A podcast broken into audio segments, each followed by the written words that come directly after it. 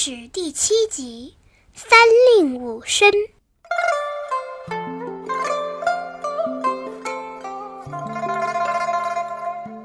孙武是个将军。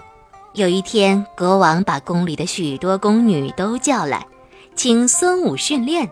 孙武让宫女们站成两队，然后击鼓发出号令：左转，左转；右转，右转。但是宫女们嘻嘻哈哈的笑着，一点儿也不听话。孙武三番五次的击鼓，听令，宫女们听令。可是宫女们还是不听话。孙武就下令处死了两个宫女，然后孙武又敲鼓发出号令。这回，宫女们谁也不敢开玩笑了，都老老实实的按号令去做。